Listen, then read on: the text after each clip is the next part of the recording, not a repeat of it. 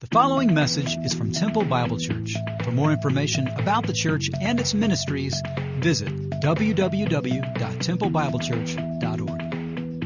Well, we're continuing our series, which we've entitled Journey. So, if we're in the book of Mark, so if you'd just like to turn with me to Mark, we're still in the first chapter, actually.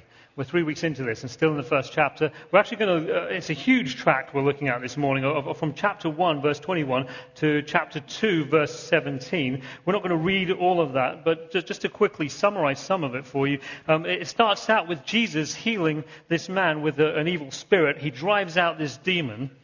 Very dramatic encounter. Then he goes on to heal many other people. Uh, the next person he heals is Simon Peter's mother in law. Um, and then he heals a man with leprosy. And we're going to start reading there at uh, verse 40. A man with leprosy came to him and begged him on his knees, If you are willing, you can make me clean. Filled with compassion, Jesus reached out his hand and touched the man. I am willing, he said, be clean. Immediately, the leprosy left him and he was cured. Jesus sent him away at once with a strong warning See that you don't tell this to anyone, but go, show yourself to the priest, and offer the sacrifices that Moses commanded for your cleansing as a testimony to them. Instead, he went out and began to talk freely, spreading the news. As a result, Jesus could no longer enter a town openly, but stayed outside in lonely places. Yet the people still came to him from everywhere. And chapter 2 and verse 1 says, A few days later, when Jesus again entered Capernaum, the people heard that he had come home. So many gathered that there was no room left, not even outside the door, and he preached the word to them. Some men came, bringing to him a paralytic carried by four of them. Since they could not get him to Jesus because of the crowd, they made an opening in the roof above Jesus, and after digging through it, lowered the mat, and the paralyzed man was lying on. When Jesus saw their faith, he said to the paralytic, Son, your sins are forgiven. Let's, uh, let's come before God in prayer. So, Father, we thank you for your word. We thank you for these very familiar stories to many of us. And, uh, Father, we pray that uh, through these accounts you would, you would speak to us, that you would shape us, that you would make us more like Jesus in the way that we love people, the way that we love our brothers and sisters in Christ, and the way we love uh, a lost world which desperately needs Christ. Father, help us to love that way, we pray in Jesus' name. Amen. So, in 16 chapters, Mark is going to uh, follow Jesus' uh, long three year journey through Jerusalem, uh, through, through Israel, all the way from the beginning of his journey in Capernaum, all the way to the final stretch of his journey into the holy city, into the city of Jerusalem. Uh, a, a, couple of weeks ago, Gary talked about, in week one, he talked about uh, being prepared for the journey. Last week, he talked about being called to the journey. And this week, the journey finally begins. Um, and, uh, and so I get that this uh, passage is all about the, the beginning of that, uh, of that journey. And, uh, you know, me personally, I like going on long journeys. I, I enjoy it. Um, I guess it's that sense of adventure, you know, it's that sense of anticipation of the new things I'm going to see, the, the, new, the new people I'm going to meet, the new experiences I'm going to have along the way. I love all of that. The only thing I don't like about going on long journeys is, um, is sometimes they involve flying.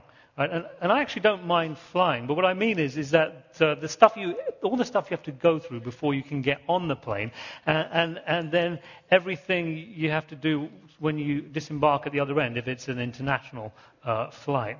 Um, so first of all, you have to produce your ID, right? And they shine that little ultraviolet light on it to make sure that it's not a fake. And they look at it, and they look at you, and they look at it, and they look back at you. And at this point, I'm, I'm kind of arguing with them in my head because I've got visions of me being dragged away, saying, "No, it is me, it is me." And um, and, and and then they then they pass, you know, wave me on through. And, and so then I've got to take off my shoes. And, and so some of you know the routine, right? You take off your shoes, you take off your belt, you empty your pockets out, um, you, you uh, get your laptop out, and you shove it all through, along with your baggage, through the x ray machine. Then, then you have to walk through the, the metal detector, or nowadays it's actually one of those full body scanners. And uh, if you're you and you're not me, then this is your cue to wander off and find your boarding gate. Uh, if you're me, uh, this is when you get pulled aside for a random search.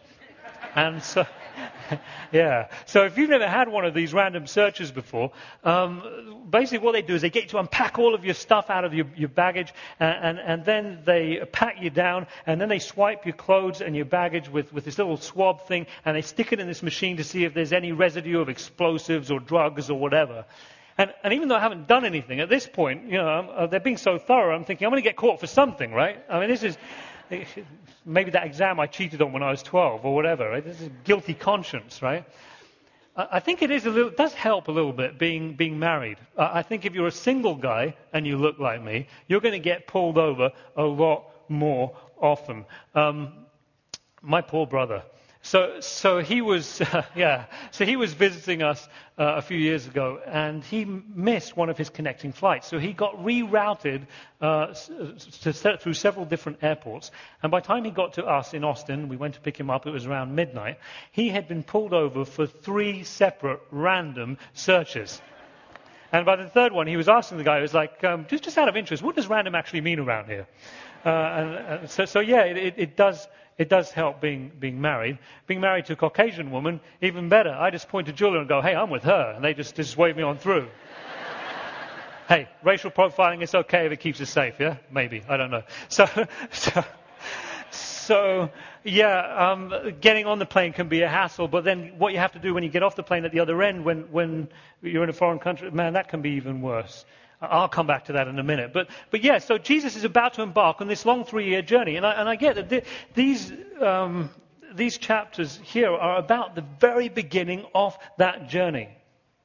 But you know, whenever you start a journey, whenever you head out on a journey, it's always good to know where you're heading. Right? It's good to know where you're going, to have a destination in mind. Otherwise, you might end up wandering around in circles, aimlessly, meandering, wandering without a point. And I don't think that's what Jesus was doing. I think Jesus had a destination in mind. And so, up front this morning, I want to talk a little bit about that destination, but because uh, I think that will shed some light on why Jesus begins where he begins. Why does Jesus begin here? And why does he begin like this? That's the question I want to ask, first of all, this morning. Why does Jesus begin here? And why does he begin like this? So, um, Jesus. Uh, Jesus is heading to Jerusalem. That's his final destination. Now, we, have said before, right, that, that Jerusalem was not so much a city with a temple as much as it was a temple with a small city around it. Some people feel that way about Temple, Texas. It is, a city, is it a city with a hospital or a hospital with a city around it? Right? 25% of Jerusalem was the temple. Can you imagine? Over a quarter of the city was the temple complex. It was a massive complex, and this temple complex was, was um, in the Jewish mind, uh, the center of their nation. No, no, more than that. It was the center of the world. It was the center of the very universe itself. Now, of course, that wasn't a geographical claim. I can't, I can't pull out a map for you and, and, and uh, show you the coordinates. It's, it's, not, it's not about pulling out a star chart and look, there's our galaxy. That's a theological statement. The city of Jerusalem was the holy city. And it was, it was holy because it had the holy temple. And the temple was holy because it contained in it this inner sanctum, this place called the Holy of Holies. And this is where, in years past, God had made his presence in a special way with Israel. This is where heaven touched earth. And of course, wherever heaven touches earth, that's the center of the universe, in case you didn't know. That's the center of their world, of the nation. Center of the universe. So, so keep that in mind. But also, uh, as well as thinking of it as the center of the universe, I want you to think of the temple as itself a model of the universe. Right? Think of the temple as a kind of a model in miniature, in microcosm, a model of the universe, a model of the world. Um, and so, on the very outer rim of the universe, on the outer rim of this, uh, of this model, um, was the Gentile, and the outer rim of the temple was the Gentile courts. Now, uh, this is a place, in other words, where you and I, unless of course you have a, a Jewish heritage, but uh, otherwise, rest of us, as Gentiles, we could come here. There was a place for us at the temple for you and I to come and worship God in the temple. We couldn't go any further, mind you. You and I could, could come as far as here, but we couldn't go beyond here because beyond here, beyond the Gentile court, was the court of the women. Uh, actually, Court of the Women, that's a little bit of a misleading name because it didn't really matter whether you were a man or a woman, male or female. Actually, it didn't matter whether you were clean or unclean, uh, ceremonially, ritually speaking. Uh, you could come here as long as you were Jewish. So there was actually just off of this court, there was a place for those people with leprosy, ceremonially unclean, but they could come here. If you were a paralytic, you were ritually considered ritually unclean, but you could come here. Um, all of those people I just mentioned could come as far as here, but none of them could go beyond here, because beyond here was the court of the Israelites. And in order to enter into the court of the Israelites, you had to be a full blooded, whole bodied, circumcised Jewish male. And and, and uh, if you weren't that, then you couldn't go in. It's interesting that they call it the court of Israel, or the court of the Israelites. it's almost as if to say that, that everyone else is just Israel by proxy. Everyone else is just God's people, God's covenant people by proxy of these, via these people. And then, and then, of course, beyond there was the priestly court, and beyond the priestly court was the Holy of Holies. Now, not any old priest could go in there Uh, the high priest, and only the high priest, and only once a year could enter into the Holy of Holies after making the appropriate sacrifice on the Day of Atonement.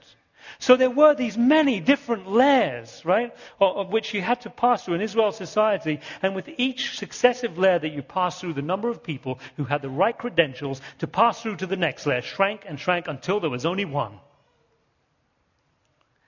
It's a model of the universe with God at the center and everything and everyone else revolving around him at varying distances from him. Um, I, I, think I, I, I, said earlier that, that uh, what, worse than getting on the plane is actually what you have to do when you get off the plane at the other end if you're traveling on a foreign passport. You're going into a country, in other words, where you don't have a passport from that country. That can be a hassle. Uh, I remember uh, a few years ago, I'd gone back to London to do my uh, grandmother's funeral, and so we were, we were, we were coming back, uh, and we were coming back via Dallas, and so um, we, we get to passport control, and this guy starts to ask us the usual list of, of questions. And, and by the way, if you've, if you've never done this before, this, this can be a strange experience because I think we're so we're so used to being able to go wherever we want to go, do whatever we want to do, unquestioned, unhindered, to be able to pass freely. So to suddenly have someone asking you, where are you from? What are you doing here? What do you do over there? How long will you be staying here? Where will you be staying? Well, how do I know this is you? What right do you have to be here? Right, this is, this is kind of a, it's a strange, if you've never done it before, you may not actually know what's going on at first. I remember a friend of ours came to visit us um, in, in when we were in London, they came to visit us, and they, so they're coming through uh, passport control in Heathrow Airport, and they'd, they'd, never done this before. And so the guy at passport control in Heathrow starts to ask him the usual questions: Who are you? Where are you from? What do you do over there? Uh, how long will you be staying? And, and, and all of that. And uh, our friend, she thinks that uh, this guy's just being chatty, like he's just being, like he's just being friendly.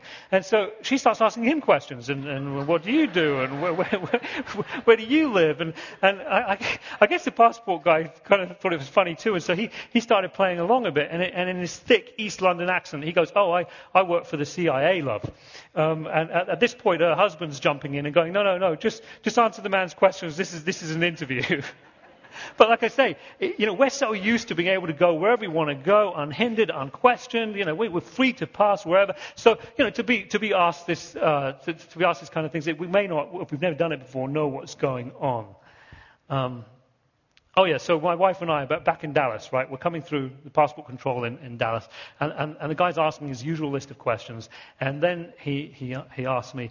He, he, the question I wasn't expecting, he said, and so where's your brown form?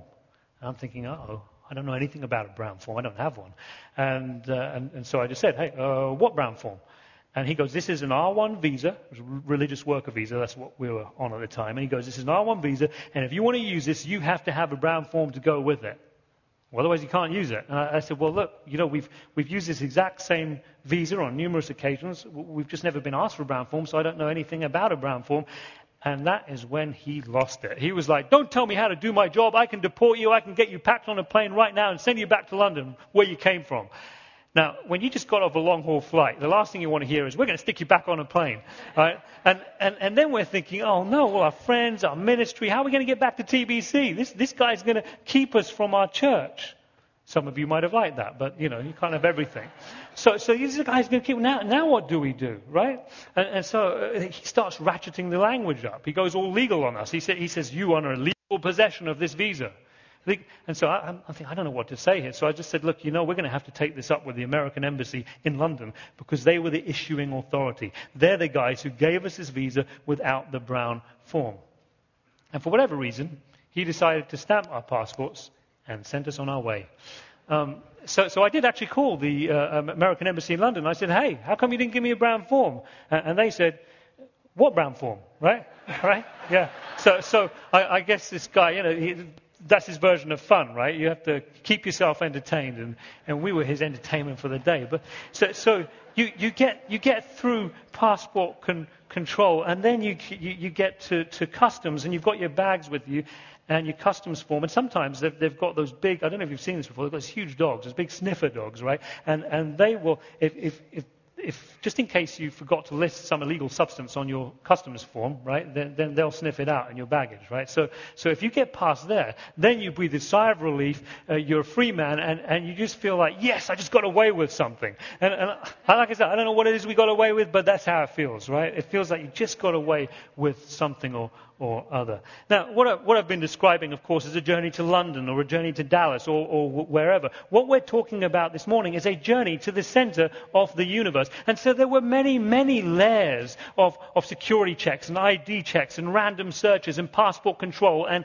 and uh, customs and all of, all of that. And, and these creden- this credentialing didn't start at the gates of the temple and it didn't start further back at the, the gates of the city of Jerusalem, but it started way back in Galilee, in Capernaum and right at the beginning of this journey, and it goes on all the way through this journey that Jesus is going to go on, all the way through Israel. It, it carries on. We're going to see this over and over again. And if you didn't have the right paperwork, if you didn't have the right passport, if you didn't have the, uh, the, the couldn't answer the right questions in the right way, then you didn't get to pass through to the next layer. Now, Keep all that in mind, okay? Keep all that in mind as we look at, the, at the, how Jesus begins his journey.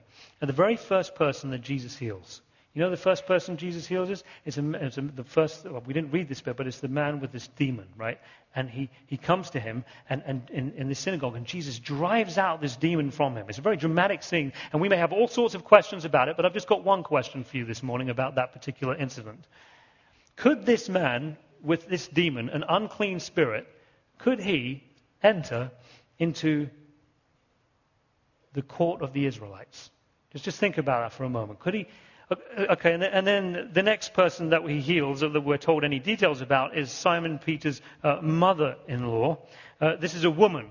Could this woman enter into the court as a woman, could she enter into the court of the Israelites? Again, just, just hold on to that thought for a moment. Then the next person he heals is a man with leprosy. Could a man with leprosy, ceremonially, ritually unclean, enter the court of the Israelites? Then the next person he heals, we read about this as well, is the paralytic. Again, ritually unclean. Could he enter into the court of the Israelites?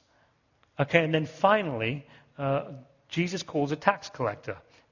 Could this tax collector, who he's called to come and be one of his disciples, could he enter into the court of the Israelites? Let me give you a clue here uh, about Matthew the tax collector and his tax collecting buddies. Um, Jesus calls, Jesus drives out right at the beginning here this, this, this demon from this, this man, but then he calls a demon to come and follow him as one of his disciples. Okay? That, that's how they thought about the IRS back then. This, look, these guys were so despised because they were seen as traitors to their nation that I don't think they would have shown their face around the temple much at all, let alone the court of the Israelites. The answer, as you already know, to all of these people is no, no, no, and no. None of these people could enter into the court of the Israelites. Do you see what Mark is doing? Do you see what the author Mark is doing? Right? So, so um, this is not just a random list of stuff that Jesus did. Okay? Uh, this is just as an, a side note. I want to make a side note. I've made it before, but it's really important, so it's worth repeating. Sometimes we can read Mark or Matthew or Luke or John, any of the Gospels, as if it was just this kind of random list of stuff Jesus did presented in some sort of chronological order. You know, like, like he's just saying it as it comes to him. Oh, and then Jesus did this, and then he did that, and then he did this other thing over here, and then he did this other interesting thing over there, and then right after that, I think he did this, and then he did that, and then the, the end. But we need to read the Gospels much more carefully than that because the authors of the Gospels, including Mark, have been much more careful under the authority of God, under the inspiration of the Spirit, much more careful in the way they have constructed their Gospel. Look, uh, we're told that crowds came to Jesus. But Mark has chosen to talk about these specific individuals. He's chosen these individuals who he wants to hold up in front of us. Why is that?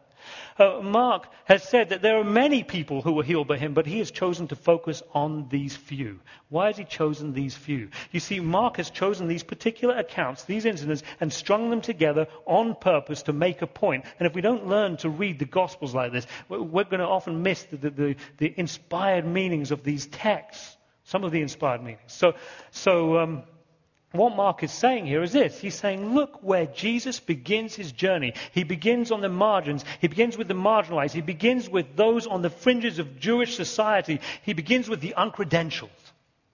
And look what he's doing for them. He's bringing them in from the cold. He brings from the margins to the center. He brings them from the outside in. Look what he is doing. What an amazing start to this ministry, to this journey. And of course, we look at that and, and, and, it's wonderful. When you notice that for the first time, you realize, wow, look what, look what he's doing. These are all these people. He's making them whole. These people can go, uh, many of them can go now into the court of the Israelites. This is wonderful. Of course, not everyone at the time thought so. Because there were many groups, several groups, in fact. The Pharisees were one, the Sadducees were another, and there were, the, the Essenes were another. There were several groups in that society who believed uh, that it, was their job to police all this. And, and so they, would, they were the ones looking at your, your paperwork, and then the Pharisees would say, uh, You haven't got the right paperwork. And the, and the teachers of the law would, would say, No, you're in illegal possession of this visa, of this passport. How did you get this? And, and the Sadducees were the ones shining their ultraviolet light on there and saying, No, no, this isn't you. You don't get to pass through to this next layer. You don't get to step into the court of the Israelites. You don't get to do that. So, so when they show up, right, to, and as they do in, the, in, these passages, when they show up to see what Jesus is up to, they've come to do a job. Right? They've come to do a job. And what they discover is Jesus is handing out passports and visas all over the place. Sorry if my uh, analogy just took over the sermon a little bit there, but that, sometimes that happens. But, but that's what essentially they find Jesus handing out these passports and visas all over the place to all these different people. Now, that's disturbing enough for a group of people like the Pharisees or the teachers of the law who believed that they were the one that had the right credentials and it was their job to go around questioning everyone else's credentials and, and they had become very adept at keeping people out. They, they, neither had the ability nor the desire nor the inclination to bring people in, to invite people in, but they'd become experts at keeping people out. They, they were good at that. And so to show up and find Jesus handing out these passports and visas all over the place, this was disturbing as, enough as it was. But nothing quite as disturbing, I think, as this uh, account of the healing of the paralytic. This is probably the most disturbing moment in the Gospel of Mark so far, and there have been a few already. Um, so it's, it's, quite a well-known story, isn't it? We, we, we know about this because, the, as usual, Jesus is teaching in, in someone's home, and now the home is filled with people. I mean, they're, they're wall to wall, standing room only. And, and now these people are spilling out of the door, and now they're spilling out onto the street, and now the house is surrounded, and along come these four men carrying their friend, their paralytic, on, on the mat. And uh, they, they come up to the house and they stop in their tracks because they realize there's this crowd there. How are we going to get to Jesus now? But they know. They know that their friend, more than anything else in the world, their friend needs to get to Jesus. More than anything else. And, and so nothing's going to stop these guys. So they come up with a plan. Jesus is inside the house. And, and suddenly, as he's teaching, these bits of dirt start falling in from the ceiling. And suddenly there's this hole there. And you can see the bright blue sky where the roof once was. And, and, and then these four eager, earnest faces of these friends appear in that hole. And then they disappear. And then there's this shadow. And, and then you can see this mat being lowered. And on the mat is this paralytic. And he's laid at Jesus' feet. And seeing their faith, it says, seeing their faith, Jesus says to this man, He says, Son, son, your sins are forgiven. And everyone just went, I mean, they just gasped. I mean, this just, and the room fell silent. You, see, because there, there is a world of difference. I mean, this is a very different thing that happens here than, than happened just previously. Right, before he heals a paralytic, the, the, the other part we read was Jesus healed, right before that, he heals a man with leprosy. And what he does there is after healing this man, the man comes, falls on his knees, begs Jesus, please heal me. Jesus says, yes. And he heals him. And he sends the man, he says to the man, don't tell anyone about this, but I want you to go up to the temple, present yourself to the priest, and make your sacrifice for your cleansing. So you go to the temple, Talk to the priest. You make your sacrifice. Temple, priest, and sacrifice. Got that? Temple, priest, and sacrifice. What Jesus does here with this man is he essentially says, he says, son, your sins are forgiven. But wait, forgiveness, maybe we don't think of it this way, but they did. Forgiveness was a temple activity, and it was something that God did, and something that God could only do, and He did it at the temple. So what you would do is, is you would go up to the temple, and you would bring your sacrifice, and you would talk to the uh, priest, and the priest would make a sacrifice for you, and then God would forgive you at the temple. It was a temple activity, temple, priest, and sacrifice. And essentially what, what Jesus is doing here is he says, son, your sins are forgiven. He's, he's essentially saying, well, you don't need the temple and the priest and the sacrifice. What you need is me, and I'm right here, and I'm telling you, son, your sins are forgiven. And this is, this is when the whole room goes, and I just gasped, and, and, and the room falls silent. And the only sound you could hear in that silence was, this, was the sound of the universe shifting. The sound of the center of the universe shifting from the Holy of Holies in the temple in Jerusalem all the way to, well, wherever Jesus was standing in Galilee and Capernaum at that time. That's of land right there. You see, there is a heaven and earth difference between the guy who can hand out passports and visas to people so they could travel to the center of the universe and, and the guy who says, well, actually, I am the center of the universe. You know, it always amazes me when people say, well, I, I don't see where Jesus ever claims to be God. Are you kidding? What do you think he's doing here? All the way through. But so there's a heaven and earth difference between the guy who says, here's a pass to travel to the Holy of Holies, or at least get near to the Holy of Holies, and the guy who says, no, you don't need to travel that far because I am the Holy of Holies. And so Jesus says, Son, your sins are forgiven. And the Pharisees were thinking in their hearts, why does this fellow talk like that? He's blaspheming. Who can forgive sins but God alone?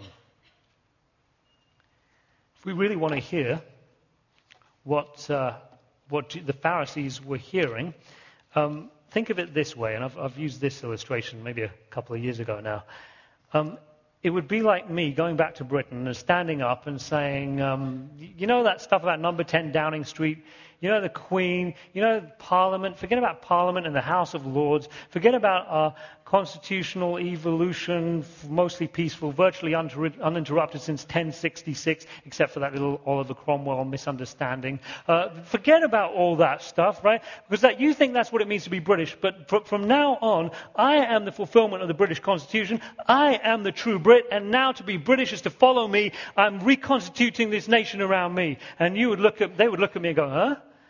Right? They'd look at me sideways. Let's bring it closer to home. It would be like next week, Gary getting up in this pulpit Sunday and, and him saying, Look, forget about the White House, forget about Congress, forget about the Senate, forget about the Supreme Court, uh, forget about the Constitution. I am the fulfillment of the Constitution. I am the true American, and now to be American is to follow me. I'm reconstituting this nation around me. And we would look at him sideways and we go, huh? And then we say, just stay there, just stay there. Uh, the men in white coats will be along soon, right? They've got a nice padded selfie, right? This is how we would look. This is how we would take that. So before we go hating on the Pharisees, saying, man, those guys were so dumb. I would never have been so hard-hearted or so spiritually blind. Those guys were stupid. I'd never be this." stupid. Before we say that kind of stuff, let's make sure we're hearing what they were hearing. Right? I can see precisely why it would be near impossible it would be near impossible for a Pharisee to agree to something like this. Think about what they'd be saying if the Pharisee, if one of these Pharisees were to agree that, that yes, Jesus is now the center of our nation, no, the center of the universe. Imagine what they'd be saying about everything else. Oh, well, actually, we don't have to imagine because we've got a Pharisee who spells it out for us. And here is what he says. Paul says, if someone else thinks they have reasons to put confidence in the flesh, I have more circumcised on the eighth day, of the people of Israel, of the tribe of Benjamin, a Hebrew of Hebrews. In regard to the law, a Pharisee. As for zeal, persecuting the church. As for righteousness based on the law, faultless. Faultless. You see, Paul had been saying, look, these are the things my race, my nation, my nationality, my following of the law, my political leanings as a Pharisee instead of those Sadducees or those weirdo Essenes and other groups. All, all of these things, this is how I knew that I was justified before God. This was the badge of my covenant membership. This is how I knew I was marked out as one of God's covenant people. I had the credentials to go all the way, or very close to the center of the universe. I had all the right credentials. And then the center shifted. And when the center shifted, this is what Paul ends up saying about that. He says, But whatever were gains to me, I now consider loss for the sake of Christ. What is more, I consider everything a loss because of the surpassing worth of knowing Christ Jesus my Lord, for whose sake I have lost all things. I consider them garbage that I may gain Christ. You know, some, some years ago, the, the British missionaries used to in, take the gospel all over the world, right? To, to the ends of the earth, very distant nations. And some of these British missionaries, they, they brought with them the gospel, but they, many of them, not all of them, but many of them, too many of them, brought with them the gospel, but they also brought with them their flag. And they brought with them their politics. And they brought with them their, their Western cultural baggage. Some of which had never been touched or sifted through the gospel at all. But they brought all this other stuff with them and they said, well, you know, if you really want to be counted as one of God's people, if you want to be justified, if you really, this is, these are the marks, these are the signs, you've got to buy into all of this other stuff. And all of this other stuff ended up being these terrible barriers, these stumbling blocks for so many to get to Jesus.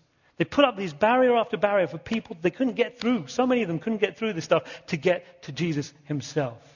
But this is what happens when, when those British missionaries couldn't say of their Britishness what Paul was only too glad to say about his Jewishness. This is what happens when we are unwilling to say about our own national heritage, what, whether it be British or American or whatever, what Paul was gladly saying, proudly saying in the best sense of that word, boastfully saying in the best sense, he, uh, what he was glad to say about his own Jewishness. If we can't say the same thing that Paul said about, about our own political leanings, whether it be left or right, what Paul was gladly saying about his political leanings as a Pharisee instead of a Sadducee or those other odd groups, he, if we can't say the same thing that Paul says, then we've got problems. You know, it's been one of my privileges over the years to, to talk to people who had turned their back on the church. They, they, they, they were done with it and they never thought they'd be back. But now they're back. And, and it's been my privilege to talk to some other people who have never been interested in the church at all. Not even vaguely. I don't, don't want to know about Jesus and God and, and the church and all of that. But now they find themselves irresistibly drawn to Jesus and they find themselves following after God and, and uh, they're serious Jesus followers. And I'm asking them, well, what happened? What's the, what, what changed? What's the difference between then and now? And the answer is always the same. I mean, it's become predictable. I've heard it over and over again. And here's what they say something to this effect. They say, well, you see, before, I thought I had to buy into all this other stuff all this other crud, all this other garbage, as Paul calls it. Actually, Paul doesn't call it that. He, he uses a little stronger language here. It's more like a cuss word there in the, in the Greek. I'm not going to cuss for you this morning, but that's what he's saying. Okay, get, get, you can fill in the blank. So he's saying, he's, say, he's saying, and so we, these guys are saying, I thought I had to buy into all this other crud, all this other garbage, but then I realized I don't have to. And they're following after Jesus. They're very serious followers of Jesus. And it's been beautiful to watch. I'm going to wrap it up here, but you know, one of the uh, one of the things I said at the beginning was that the final stretch of Jesus' journey was into Jerusalem. That's not actually true. Um, not if we want to be accurate. Uh, there was a man, Simon of Cyrene, he's known to us as Simon of Cyrene. Uh, he was on a very long journey. Speaking of long journeys, he had come all the way from North Africa, right? And he, he's on his way from North Africa on this long journey, and he's going to Jerusalem. That's his final destination. And so Simon of Cyrene is on this final stretch of his journey and he's going into the city. And on his way into this holy city, he sees Jesus on his way out. And Jesus is on his way out of the city carrying his cross. He's being led out of the city to be crucified. You see, the final stretch of Jesus' journey is not into the city, it is out of the city. You see, Jesus' journey ends where it began. It, it, it ends with the marginalized, with those on the fringes, with the fringes of Jewish society on the outside, crucified, hanging from a cross outside the city gates, shut out of the holy city. And the Pharisees inside the city, and the teachers of the law inside the city, and the Sadducees inside the city, they, they could sleep well that night because uh, they had done their job, and it was a job well done. They had determined that this man was not credentialed, he was uncredentialed. Actually, they determined that a long time ago, right? At the beginning of this journey, as we've been looking at this morning, they decided that they just needed to convince everyone else. And now they've been successful. This man was uncredentialed, and now they could put this whole Jesus thing to rest. And they warmed themselves with the comforting thought that even if everyone else was confused, at least they knew where the center of the universe was. And thankfully, they knew exactly how to get there. Let's pray.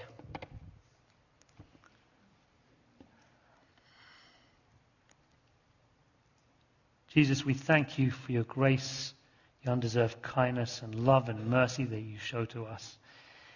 Thank you for the compassion that you show to the people on the margins, that you began your journey this way, that you ended your journey this way, to bring people like us, lost and far away, from the margins to the center, from the outside to the inside, to bring us in from the cold. Thank you, Jesus, for bringing us to the Holy of Holies. Jesus, we want to repent of the times when we have been more like those Pharisees, checking people's passports and visas and questioning other people's credentials. Father, we, we want to repent of the times where we have put up barriers and made it about so many other things and put up stumbling blocks in front of our brothers and sisters. Father, we repent of that.